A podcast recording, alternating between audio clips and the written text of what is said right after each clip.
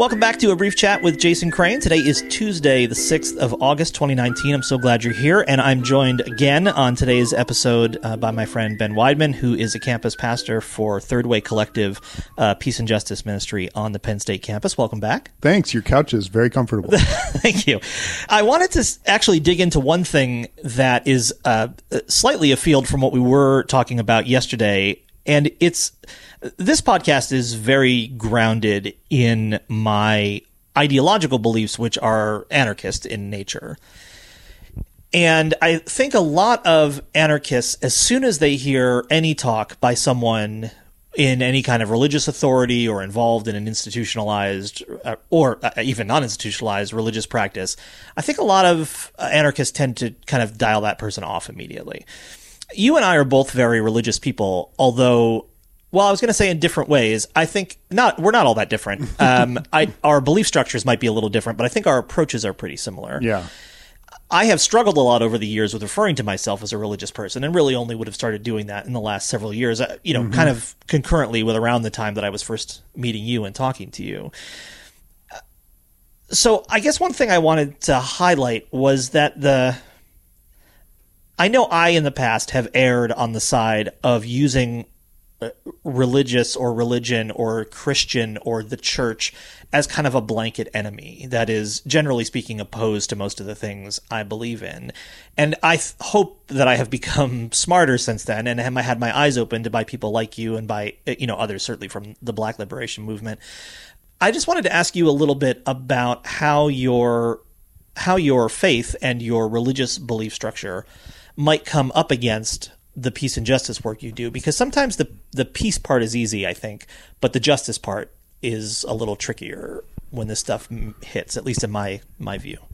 I mean i think that the hardest thing right now is that that sentiment you have of like the that religion or the church especially christian church in this country is the enemy um i think is so so prevalent here in our in our cul- culture and context, especially when we're in social justice kinds of spaces. Um, early on in the in the work that I started here at Penn State, we realized that students felt like they had to choose between being a person of faith or caring about peace and social justice stuff. And uh, nicely, I guess, because we'd already picked the name, we felt like we were we were proposing a third way to try and be both of those things in the same space and to try and uh, live out an example of what that looks like. I think I think this is the perfect time to be trying that because right now when you hear the word Christian, most people will think unscientific, judgmental, homophobic, nationalistic, you know, the list goes on and on. And it's actually it's actually pretty easy to present an alternative to say, look, if you're if you're serious about this, if you're serious about these sacred texts that so many of the world's uh, traditions are built on, they actually reject things like sexism or cisgender exceptionality. They they reject things like um, m- national military aggression. They reject things like consumerism and wealth. And and for some reason, right now, our American church has said actually we are all those things. Um, at least the, the the loudest part and the part that seems to get the most political attention right now. So I think rather than it being a challenge, I actually see this as like uh, a wonderful opportunity to be able to to say, look, you can be these things. You can be a person who cares about justice and a person of faith.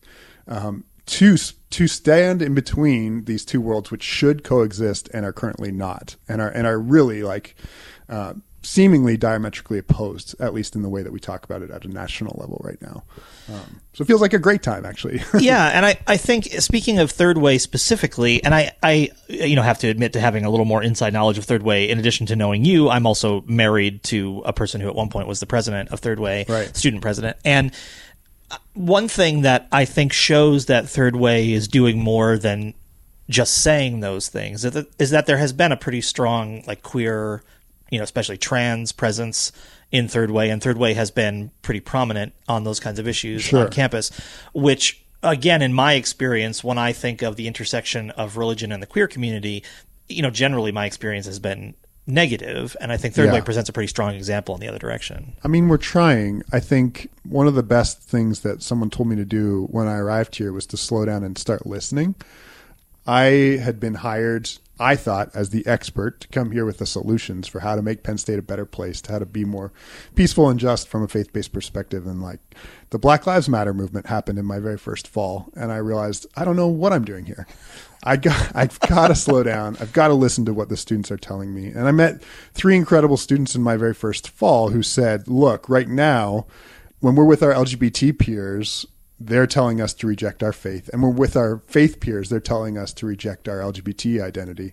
Um, so a very, very quick and easy third way to present to this community was like, "Look, you can be both."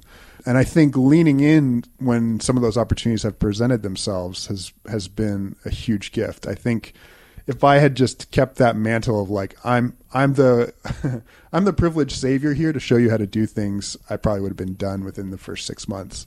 But realizing that I'm not the one with the ideas, but the students are actually the ones who are going to drive this has been transformative for me, and I think transformative for how we've ended up um, existing in this community.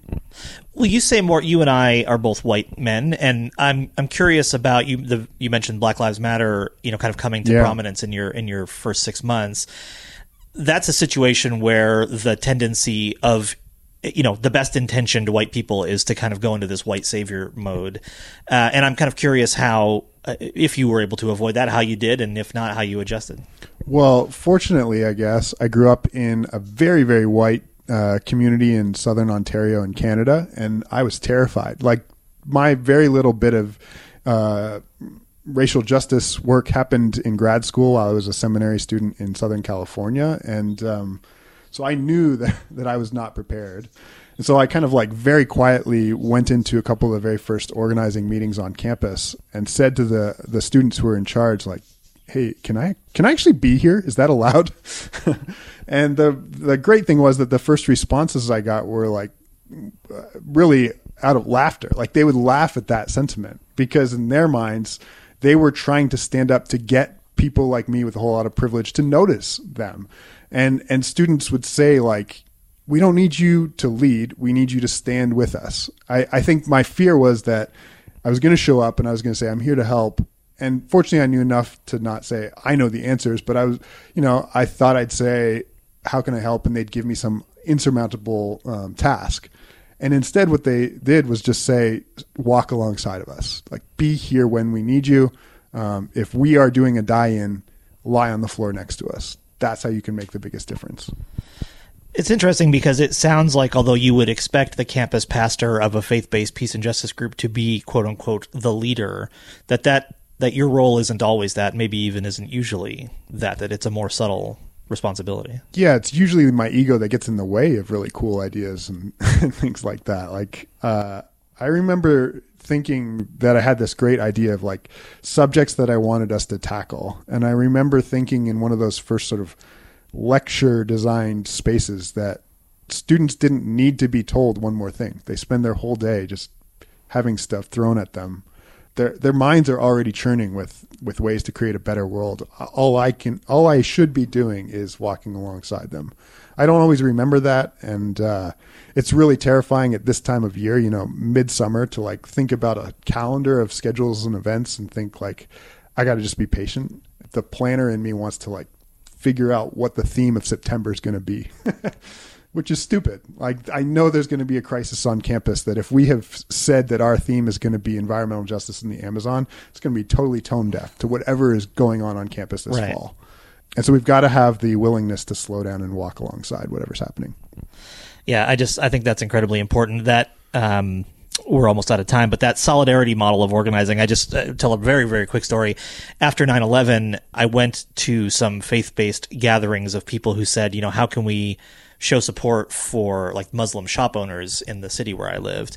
And, you know, should we be there outside to make sure nothing happens? And a guy stood up and said, you know, a lot of these shop owners are absolutely capable of taking care of themselves Yeah. and have been doing that in the community for a long time. I think if you were to go to them and say, "Do you need help?" and they say yes, then fine, do what they ask. But if you if they say no, then just get out of the way. Right. And that idea of asking before offering help. I, I mean, I know offering help is something we're always telling people to do, but it really is important to make sure that that what you're offering is actually help. Yeah, yeah. Can you come back for one more show? I'd love to. All right, awesome. Uh, that's Ben Wideman, uh, campus pastor for Third Way Collective. You can find them at Third Way Co. on all your social media, and it's 3RD Way Co. Uh, I'm Jason Crane. This is A Brief Chat. You can find this show at abriefchat.com, and you can find me on Twitter and Instagram at Jason D. Crane. I love you. A better world is possible. Thanks, Jason.